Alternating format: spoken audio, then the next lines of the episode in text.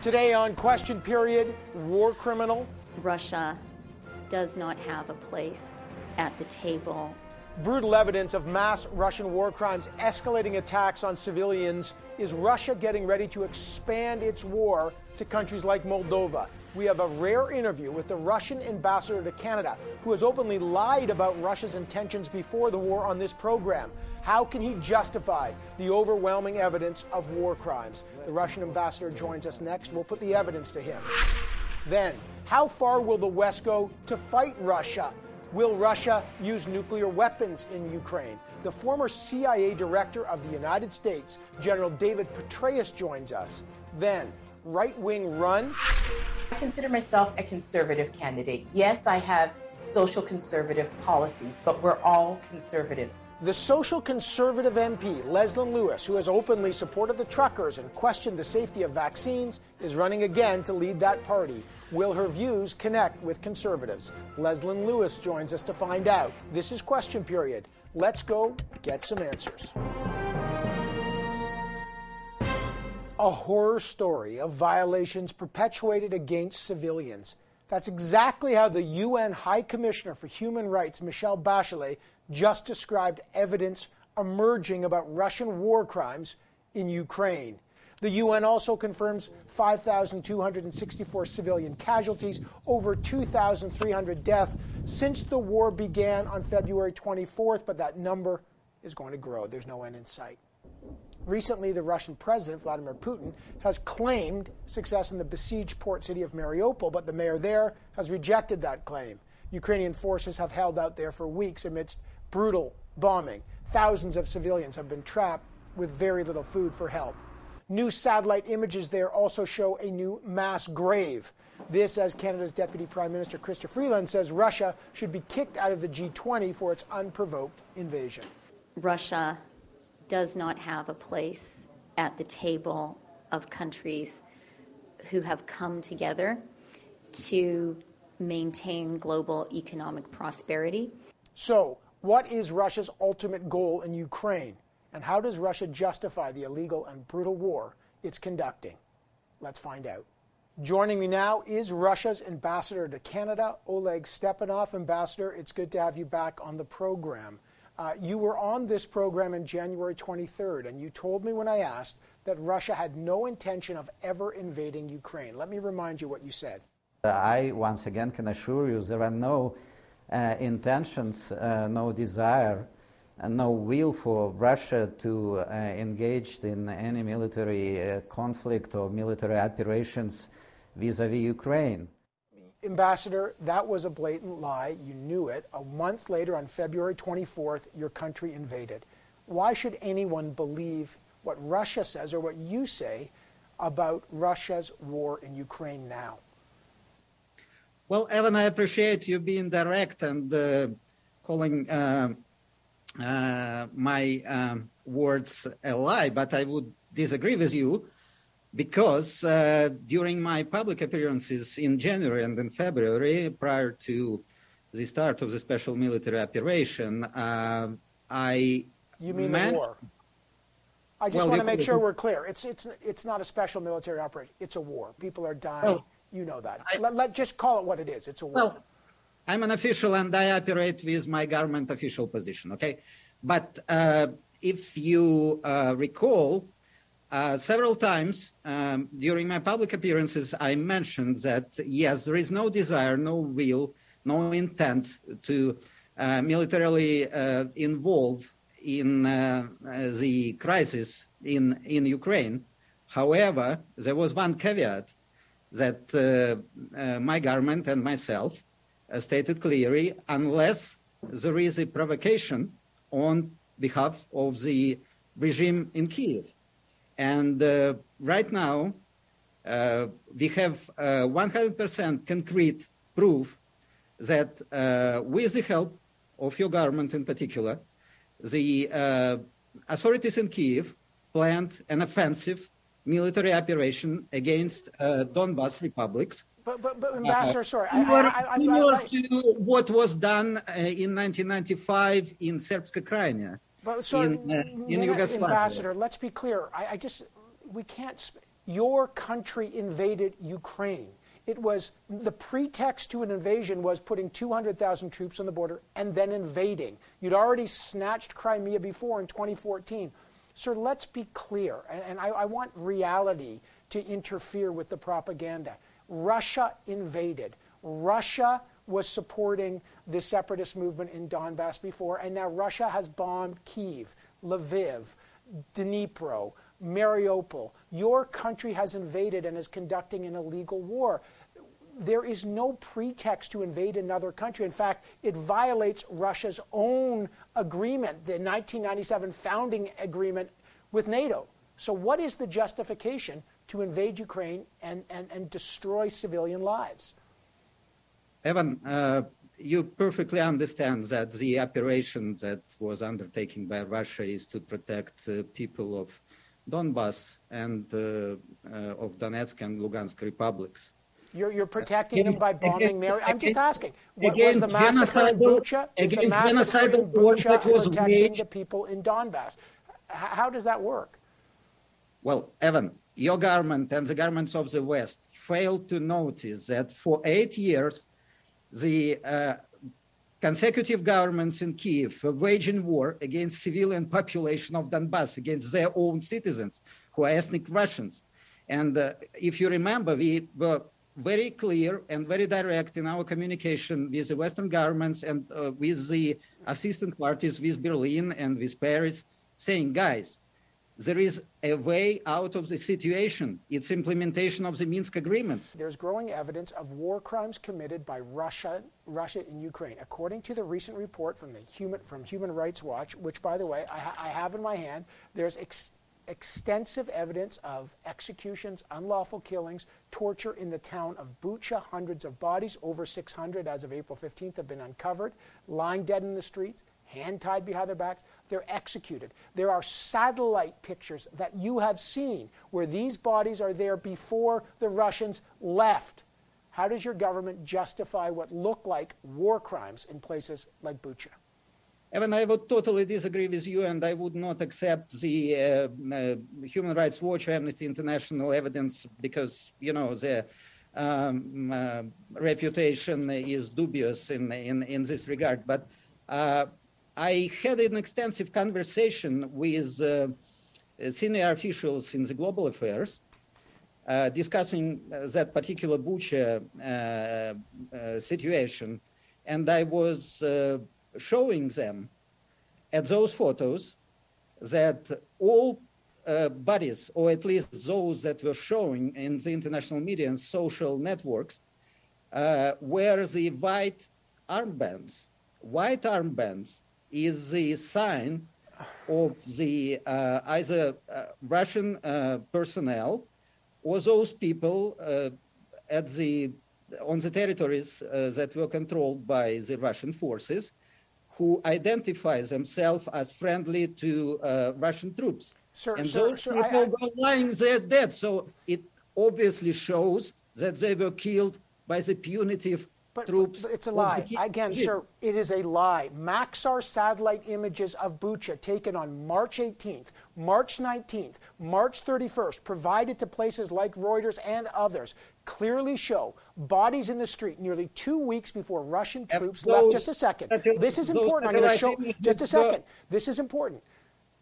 These bodies were in the streets when Russia controlled Bucha. So, sir, you're, the Russians are asking people to did they did these people execute themselves? Kiev regime is waging war against those against their own citizens, using them as human shields, shelling indiscriminately the civilian sir, uh, sir, sir, sir, and then, and then Ambassador, I'm not going to let you. Sir, as, as I, I, I, respectfully, I am not. You, know? cannot yell over me and invert reality. You're asking us to believe that Russia invaded, Russia launched missiles, Russia indiscriminately bombed. There's evidence, there's pictures. Our own CTV journalists have been to Bucha. They have seen, and now you're saying the Ukrainians bombed their own cities, executed their own, uh, have destroyed Mariupol, have destroyed. Your country has invaded. How do you think this destruction and death is happening? How do you think it's happening? Evan, uh, please. Every military expert here in Canada would tell you that Russia doesn't have Tochka U, it's outdated missiles that only Ukraine employs. Uh, we have trajectory. We have a site of launch that was launched from the western Ukraine, from the territory controlled by the Ukrainian government. And that's the signature of how they uh, do those things. They, in, in order to whitewash themselves, they but uh, whitewash what? Is but I'm just in trying to understand. blame- Is, is the Russian contention that, that Ukraine is attacking itself? That Ukraine, Yes. that's Yes. the contention. That Russia invaded to stop troops Ukraine from attacking? Like, it doesn't make sense. citizens. Ukrainian troops are shelling their own citizens in order to present it as if it was done by the Russians. Let me ask you this two more questions.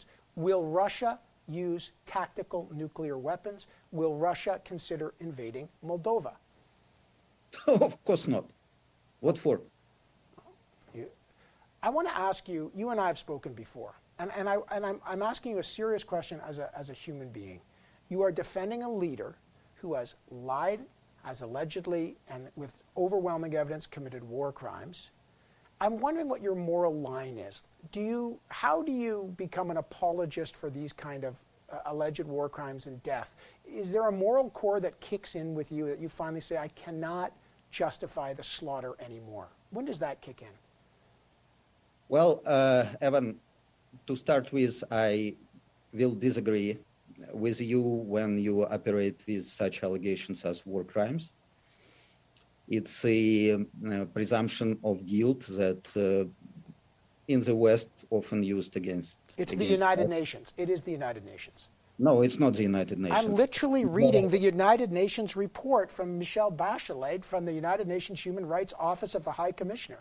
There's evidence of uh, evidence It's- of war crimes. It's uh, one of the uh, UN bodies, and um, I have a reason to believe, with all due respect to Madam Bachelet, that uh, he is biased uh, in in this case. But uh, I, uh, as an ambassador, as a Russian citizen, I'm a patriot of my country, and I stand with, with my president, and I stand with uh, the troops on the ground. And uh, me and my colleagues here at the embassy, we are 100% confident that we stand on the right side of history at Do this time. Okay, you have no moral qualms about what's happening. I will leave you with one question. When will Russia leave Ukraine? Uh, it all depends what we call Ukraine. Uh, we recognized, as you remember, we recognized the independence of Donetsk and Lugansk republics and conducting the operations in order to protect them. Uh, we'll see what uh, the rest of the Ukraine, uh, when the truth is uncovered about the nature of this regime, decides about their own future. In the international uh, law, there are two principles. One principle of uh, uh, sovereignty and the other one of self-determination, and we'll uh, let the people of Ukraine to decide what they want. Ambassador Stepanov, uh, I appreciate you joining us. Thank you, sir. Thank you, Evan. Okay. When we come back, social conservative surge. She backed the truckers. She's doubted the medical validity of vaccines for children. Can MP Leslyn Lewis win the leadership of the Conservative Party of Canada? We find out next when she joins us. Stay right here with Question Period.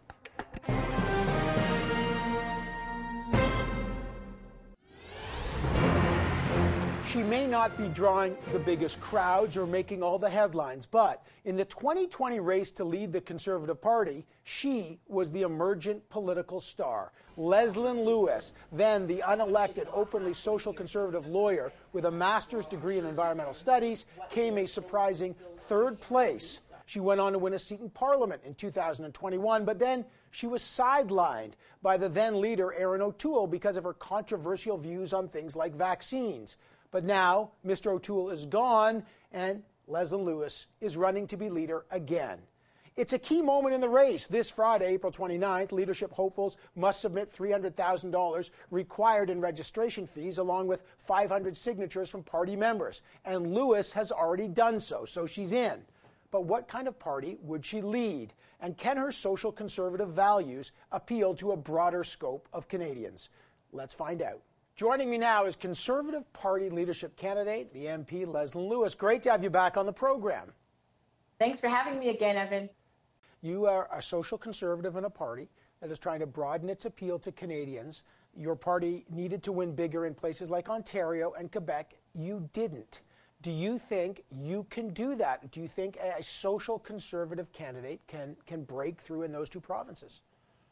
Well, Evan, you know, I consider myself a conservative candidate. Yes, I have social conservative policies, but we're all conservatives.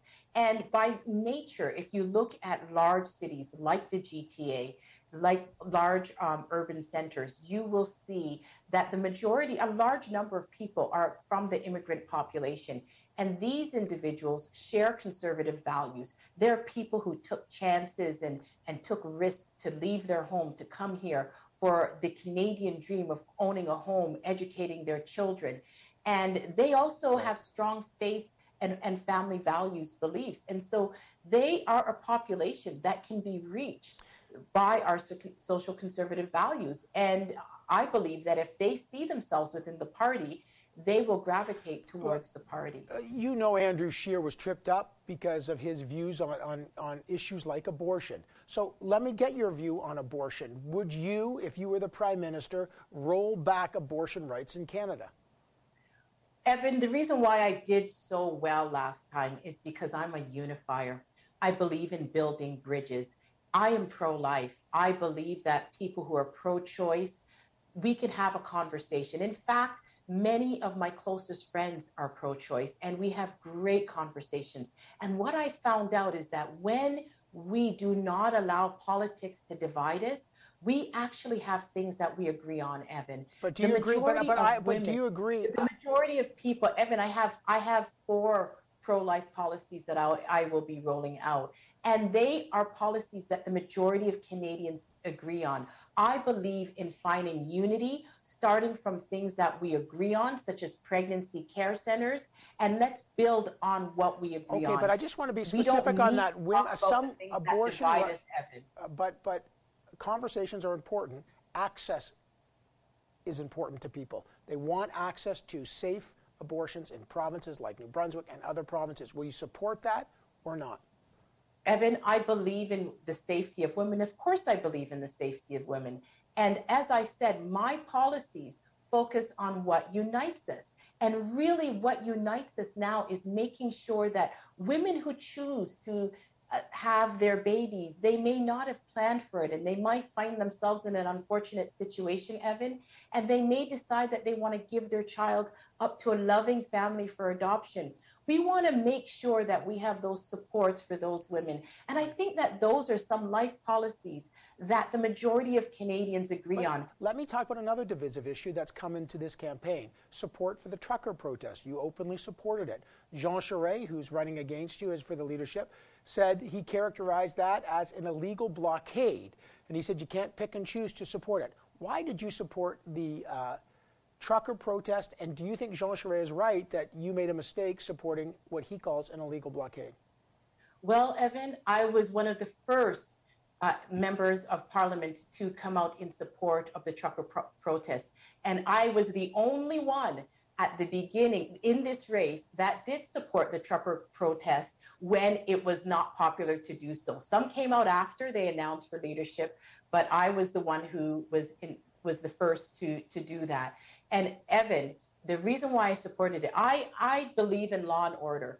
I do not support blocking critical infrastructures of any kind. But you but did. Those infrastructures did, but, were cleared. But, but to be These fair, individuals but that's what were they were doing. Parliament. They were in front of Parliament, Evan, and they wanted to speak to the people whom they elect to to hear them.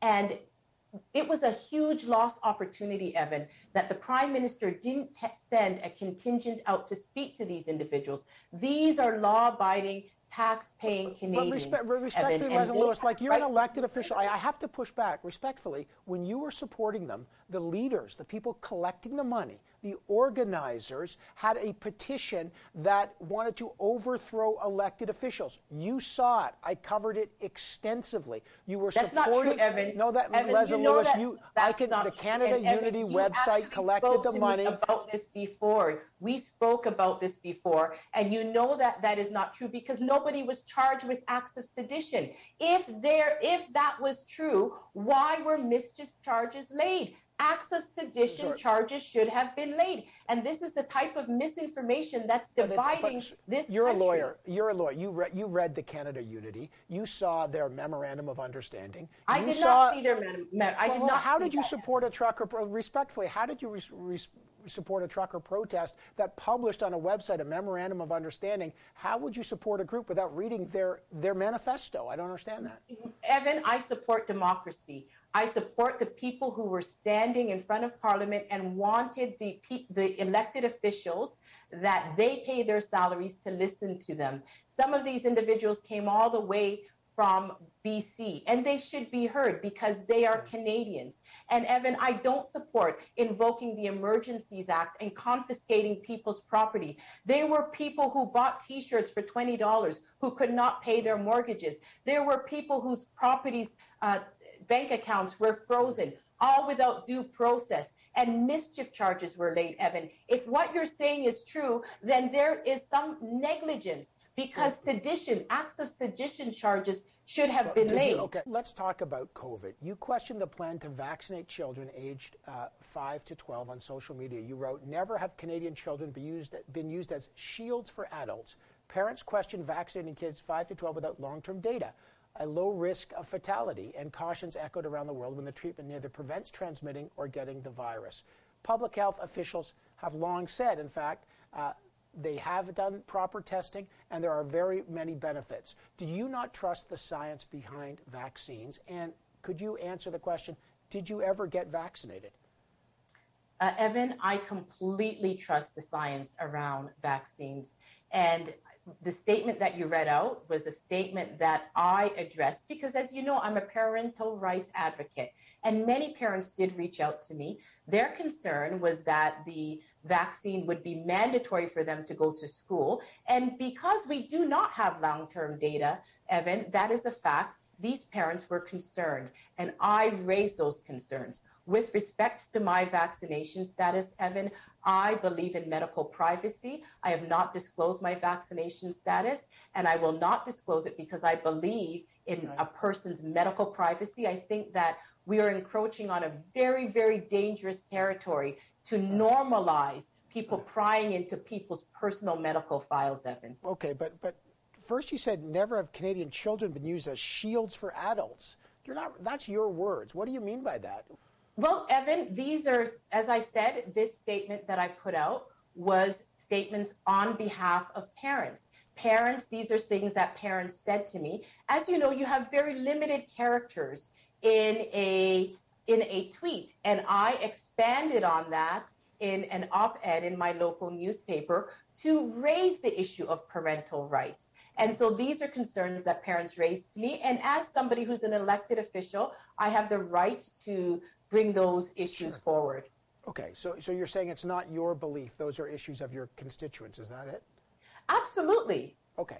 Uh, Let me do rapid fire as I've done with all the candidates. Um, price on carbon, divisive in the Conservative Party. Would you get rid of a federal carbon tax? Yes, Evan, I would. What would you put in place, if anything? Well, I don't believe the carbon tax um, is really improving the environment when we don't know whether it's revenue neutral. We have not earmarked it. I would implement policies that actually reduce emissions, Right. that incentivize businesses to find innovative technologies, that encourage people to uh, recycle, and that reduces conservation. So, build, looking at things like building materials and changing the way we interact, Evan, on a daily basis with the environment. Childcare. If you were the Prime Minister, would you repeal the childcare deals that the uh, Liberal government reached with the provinces and territories? No, Evan, because young parents are struggling.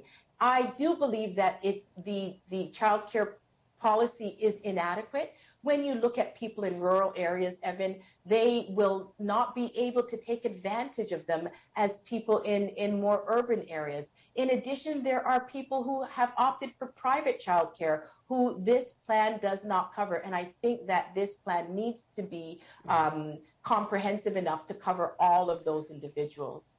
Okay, there's a long road ahead, and, and I always appreciate our conversations, Leslyn Lewis. They're always uh, enjoyable. I really appreciate you joining me today. Thank you, Evan. I appreciate it also. All right, coming up, a world at war. How far should the West go in fighting Vladimir Putin? Could the war in Ukraine escalate? Will Putin use nuclear weapons? The former CIA director, General David Petraeus, joins us on that. Stay right here with Question Period.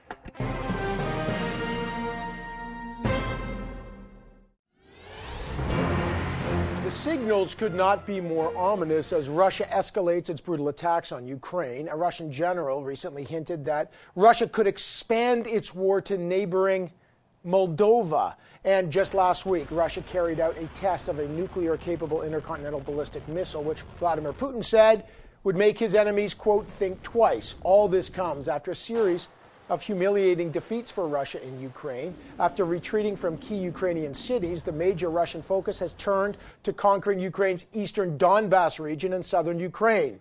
So, could the war in Ukraine escalate and widen? Could it even go nuclear, as some fear? How far should the West be prepared to go? Let's find out. Joining me now is the former CIA director for the United States. He's also the former commander of the International Security Assistance Force um, and the commander of all U.S. forces in Afghanistan. He also oversaw all U.S. and coalition forces in Iraq. Retired General David Petraeus. General Petraeus, thanks for your service and always welcome uh, to the program. I want your read Thank on you. this, sir, um, through your eyes. Um, how this war is going, how far Vladimir Putin right now is prepared to go, and if we're at this very dangerous inflection point. Well, it's a pivotal moment in the war, certainly. Uh, as you noted, the Ukrainians won the battles of Kiev and also Chernihiv and Sumy, two other northern cities, um, and they defeated the Russians. They were Russians were prevented from doing what they sought to do, which was to capture the capital, topple the government, and replace President Zelensky with a pro-Russian figure. But this is a moment where clearly uh, Russia is going all in on the east. They pulled their forces again out of the north, shifted them around to the east. I don't think that they've had enough time to really prepare those forces adequately. Many of them were rendered combat ineffective. In other words, they are unable to accomplish their mission without having their personnel losses replaced and their equipment uh, losses replaced as well. Uh, so they're pushing very, very hard. Uh, they're trying to reduce that final pocket of opposition in Mariupol. But the idea that they would go all the way to um, Moldova, I think, is more than a bit of a stretch. Uh, they haven't even been able to get through the city that is midway between Crimea and Odessa, the major Ukrainian port on the southwest part of the country, directly on the Black Sea. That's roughly the vicinity where, of course, the uh, Neptune anti-ship missiles hit the flagship of the Russian Navy in the in the Black Sea uh, and sank it. So I think you'll see the the focus will be on the east and southeastern parts of Ukraine. Uh, that's where Russia can make some progress. They they think. Um, I'm not sure I would count on that. Uh, and the Russian commanders undoubtedly are under pressure to produce something for Vladimir Putin to announce on 9 May when Moscow celebrates the uh, victory in World War II uh, with a major parade every year. Okay, General Petraeus, um, if you were back as director of CIA or back in, in field, uh, just quickly, your assessment. Um, how seriously do you take the potential that, that Vladimir Putin could use tactical nuclear weapons in Ukraine? Well, I think you have to be concerned about it. Uh, in fact, we know that the U.S. National Security Council staff uh, has pulled together teams to red team this, if you will, to determine what could they do, what might it look like, and and most importantly, how might the U.S. and the coalition respond to that? Um, so I think it's possible, and more possible certainly than when this unprovoked invasion began, but I still think unlikely. I think it is right. still seen as a threshold uh, that Russia would cross that could really unite the rest of the world. Again, keep in mind that there are still countries that abstained in the voting uh, to suspend Russia's membership in the United Nations Human Rights Council. There were others that abstained or even voted against the condemnation of Russia uh, over its invasion. I think it would be very, very difficult uh, for those countries, in a sense, to stay neutral or uh, or to support Russia.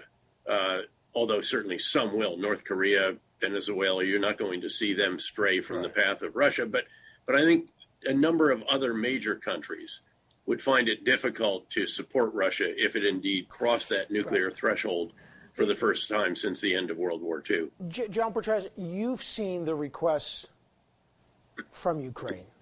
President uh, Zelensky is saying we not only need weapons, artillery, we need no fly zone. NATO has said no, that would escalate. Should NATO reconsider that as this war deepens? Not at this point, I don't think. Uh, that might be on the menu of options uh, if indeed uh, nuclear weapons were used.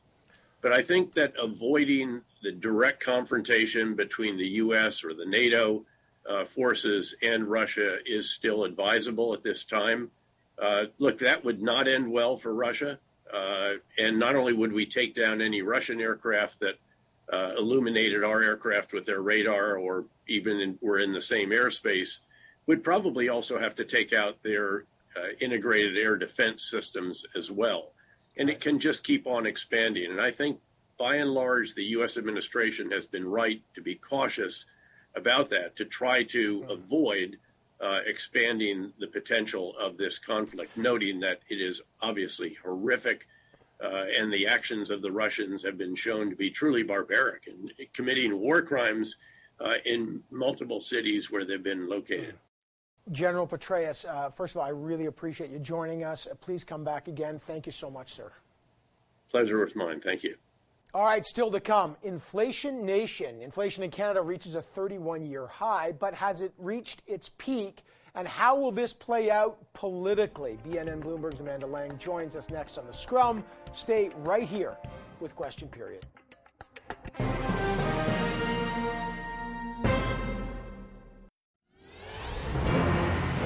Runaway rates, consumer prices going up almost across the board as officials try to rein in inflation and lower the cost of living. It's an affordability crisis. Inflation jumped to 6.7% in March. That's a 31 year high, and of course, greater than expert projections. Meanwhile, the Bank of Canada hiked its key interest rate in an effort to curb that inflation. But has inflation actually peaked, or can you expect even greater spikes? And how are politicians addressing the Inflation Nation issue. The Scrum is here to talk about the politics of inflation. Joyce Napier is the CTV Ottawa Bureau Chief. Marieke Walsh is a political reporter for the Globe and Mail. And our special guest is Amanda Lang, host of BNN Bloomberg. All right, uh, good morning to everyone. Amanda, uh, let's just get at the, the, economics of this. Experts are saying the surge of inflation is temporary. It's caused by all sorts of things, uh, supply chain disruptions, the war in Ukraine. Where's this going? Well, we can say that it has peaked because we measure inflation year over year, and we're about to get to a year ago number that was already high. So the big jumps uh, will be behind us just mathematically but the price increases in real terms will stick around. This comes to this question of what is transitory, how long does it last? And the ultimate reason we, we worry about that, Evan, is when you and I insist on a higher wage, when our service providers raise their prices, when products at the grocery store go up, they don't tend to go down easily. Uh, and that is therefore entrenched price increasing. And that's where we are. The next few months will, will say how high they stay but they don't. We don't see prices coming down. Once our plumber has raised his price, rarely does he offer right. a lower one down the road. Yeah, yeah. Uh, prices go up, salaries go down. Uh, Joyce, how is the affordability issue uh, being tackled by politicians? How are they trying to address this? What are you seeing? Well, what I see is, is, is kind of an interesting mixture of fantasy and reality. Um, and of, of, sloganeering. You know, slogans are really good. Just inflation, that really sounds good. Um, but it, it, is it really true? Um, you know, maybe just the spending, the government spending, yes, was it was it one of the causes of inflation? Perhaps, but a small part of it, a very small part of it, was due to that.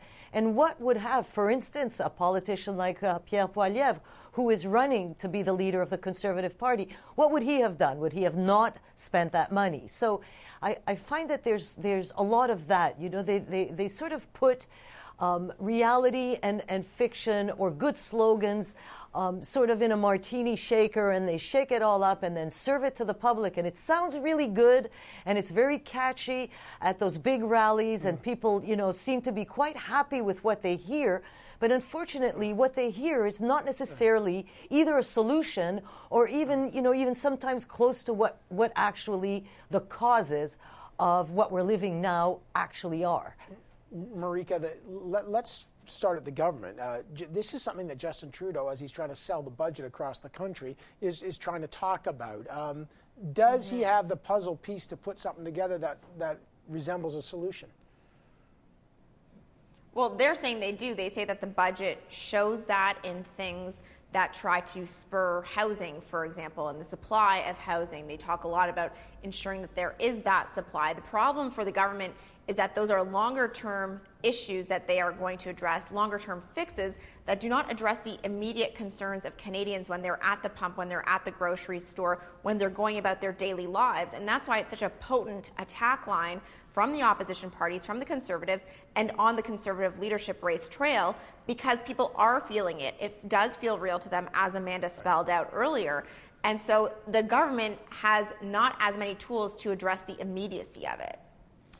Amanda, so what, I, what do economists say about the power of governments to do anything? You know, Joyce is getting at, I think, the, the key point here, which is that these are complex issues. The solutions to them are hard, uh, and that and they often miss the mark. So the central bank and our and any fiscal policymakers are trying to walk a very narrow line where yes, they want to cool prices, but they don't want to collapse the housing market. They want to slow down inflation, but they don't want to trigger a recession in Canada. But the fact of the matter is those are actually potential outcomes here. If you actually want to slow down it, how do you get the plumber to lower his rates? You cause a recession and you and you make business scarce for that man. He will offer you a better rate.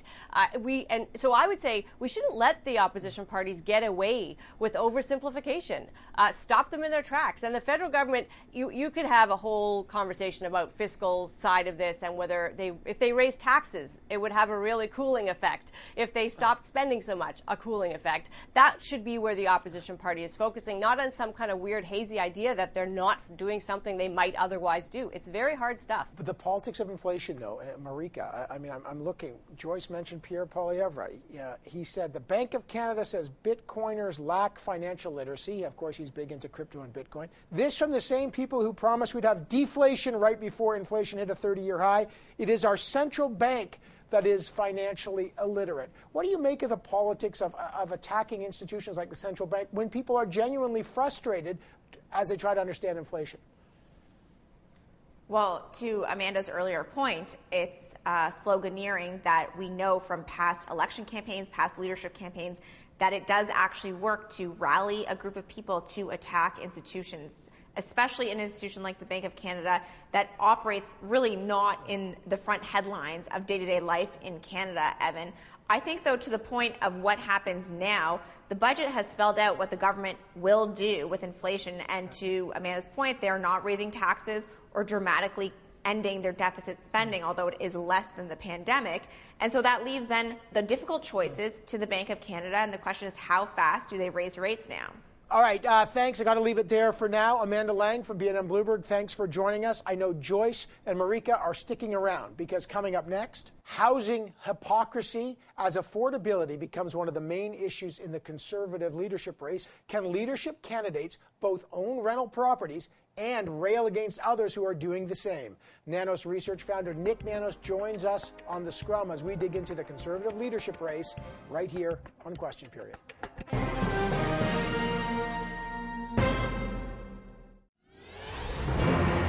So, as the conservative leadership race approaches another milestone this week with the deadline to pay registration fees, candidates are putting out a series of bold new ideas. Now, the party has officially approved applications for eight candidates, and the clock is ticking for them to pay their $300,000 in fees by this Friday. With that kind of money, some policy ideas are the basic table stakes. So you have Scott Aitchison who wants to scrap the supply management system. That's the quota and tariff system to protect dairy farmers. He says it makes milk and eggs more expensive. Jean Charest is promising to end lockdowns with health care reforms. Pierre Poilievre continues to talk about housing affordability. He is saying that there's a rich investor class, as he says, that's buying up housing for rent for profit. And he calls that, quote, very, very dangerous. Well, that is until he has to explain why both he and his wife are also rental property owners. It's perfectly legal, of course. Over 59 MPs at least do the same thing. But is this the case of housing hypocrisy? And how could the policies and plans affect the polls? The Scrum is here to dig into the Conservative leadership race. Joyce Napier, our CTV Ottawa bureau chief, is back. So is Marieke Walsh, political reporter with the Globe and Mail. And our special guest is Nick Nanos, the founder of Nanos Research. Okay, Nick, welcome to the party today. What issue has emerged in this race? What candidate is, is dominating from what you're seeing? Well, what candidate's dominating definitely in the social media is Pierre Poilievre. The fact of the matter is he's attra- attracting significant rallies, he's putting out ideas, and on the social media front, that's who's winning. But the fact of the matter is, it's not who wins on Twitter that will win this leadership. It will be the individual or the leadership candidate who can sell memberships. And this is where Charest, candidates like Charest and Patrick Brown come in, because they're also likely to have very strong organization on the ground right now. Yeah, Marieke, we, we were talking about housing affordability because Mr. Poilievre has, has railed against the so called investor class for taking up supply. He's part of that class. He owns uh, a property, a co owns, and so does his wife. They rent it out, perfectly legal. Uh, is that a problem for him if this is one of his main issues? I think it certainly takes maybe some of the sting out of the bite of his attack against the investor class. I'm not sure, though, given how many Canadians like him have investment properties, right. have rental properties, rent out something, I'm not sure that it actually is this deal breaker moment. I think that is something that we'll have to see how it plays out from the other candidates. Do the other candidates also have rental properties? All of those kinds of things help to inform it. But I, am not sure it's the main reason why Mr. Poilievre's supporters are there. I think it's much more about this broader appeal that he is is connecting with around this return to normal life, access to things that we used to have and now feel like we can't afford. Uh, Joyce, you know Quebec politics as well as anyone. Uh, Scott Aitchison brought in the idea to end supply management. Uh, he says he wants to scrap it. It makes milk and cheese dairy products more expensive at a time of high inflation. Remember, Max Bernier proposed the same thing during the 2017 race. He lost to Andrew Scheer, who went on famously to drink a quart of milk at the press gallery dinner to show that he supports dairy farmers. What impact could that be on what it means to be a conservative? Well, clearly, Mr. Aitchison has uh, written off Quebec, uh, probably, uh, and uh, he figures it's popular in the rest of the country. Uh, look, this is a leadership race, so we're going to hear a lot of fiction, uh, you know, blended in with reality. And and you know, Mr. Aitchison could wish to do that. I don't know how easy it will be. I don't know what kind of blowback he would get. Uh, but certainly uh, it wouldn't land well, and uh, we, he would not do well. It makes me smile uh, because because uh, you know, he he should uh, just you know rewind and go back to what happened to Maxime Bernier um, look, it, it, it may be a good idea, but you know, in Canada, when you want to change these things, when you want to take away things that have been given years ago and that perhaps are even dated, uh, can we have even a, we, we haven't even had a debate on that? Why do we still have it? So I mean that's that's a complicated and a complex issue, uh, and the question should be really should we still have it? Would probably a more would be a more reasonable one than a candidate saying I would scrap it. Well, he's certainly making headlines. Let, let me go back to you, Nick. Um, I had Leslyn Lewis, social conservative candidate, on the show earlier. Um, everyone's trying to figure out what is this conservative party. What are you seeing in terms of the dynamic of what is driving what it means to be a conservative? Well, the fact of the matter is, is that if the conservatives want to have any chance of winning the next election, they have to have a party or a coalition that can accommodate all those diverse views. However, Evan, what is happening right now is the Conservative Party is looking like the only federal party with any kind of new ideas. Maybe not everybody likes those ideas, but compared to the Liberals and the New Democrats, where nothing really significantly new is coming out, the Conservatives are looking like they're at least talking about ideas. And here's a little polling trivia Parties without leaders are usually more popular than parties with leaders because there is nothing to repel voters. So for those voters that like Charest, they go, hey, maybe Jean Charest might be leader of the party, or Patrick Brown, or Pierre Poilievre. So watch for those conservative numbers. Here's a bit of a prediction. Watch for those conservative numbers start to lift. It'll be interesting to see whether the Liberals and New Democrats panic a bit if the Conservatives, without a leader that might repel some voters or attract voters, whether if those numbers start changing, what the Liberals and NDP might do. Boy, talk about cynical. They're trying to elect a leader, and you say that could actually drop their polls. Uh, well, Marieke, what are you watching for as this uh, this is unfolding? We haven't seen much of Patrick Brown. He says he's signing up a ton of mm-hmm. leadership, and then you've got sort of outsiders. A guy who ran uh, twice to be the leader has launching something called center ice conservatives, saying the center is where conservatives got to go. How do you mm-hmm. calibrate all this, Marieke? Well, I mean, to Nick's point, every leader and leadership candidate might want to rethink their goals if uh, they're more popular, not in the top job. But I think that there's some key benchmarks coming up for the race that are really important that will help to focus the race, ho- focus this debate around what the party is, and that is who actually raises the money needed to get onto the final ballot, make it to those debates in May, and that will really focus things up. I will say though, scrapping the CBC or defunding the CBC and scrapping supply management are not new conservative ideas. They're ideas that have been debated at leadership races in at least the last two. And so it's it's those things that are done to rally the base, rally members, and get support ahead of these key fundraising markers, and to get noticed when it's such a crowded field right now. Yeah, signing up members. All right. Well, we'll find out how this goes. Nick Nanos, uh, Joyce Napier, Marieke Walsh. Great race going on there. Uh, thanks for joining us. That is question period for this week. Thanks for watching. Remember, hug your loved ones. What a privilege. I will see you on CTV's Power Play at 5 p.m. Eastern tomorrow on CTV News Network, and we will be right back here on question period in seven short days. Take care.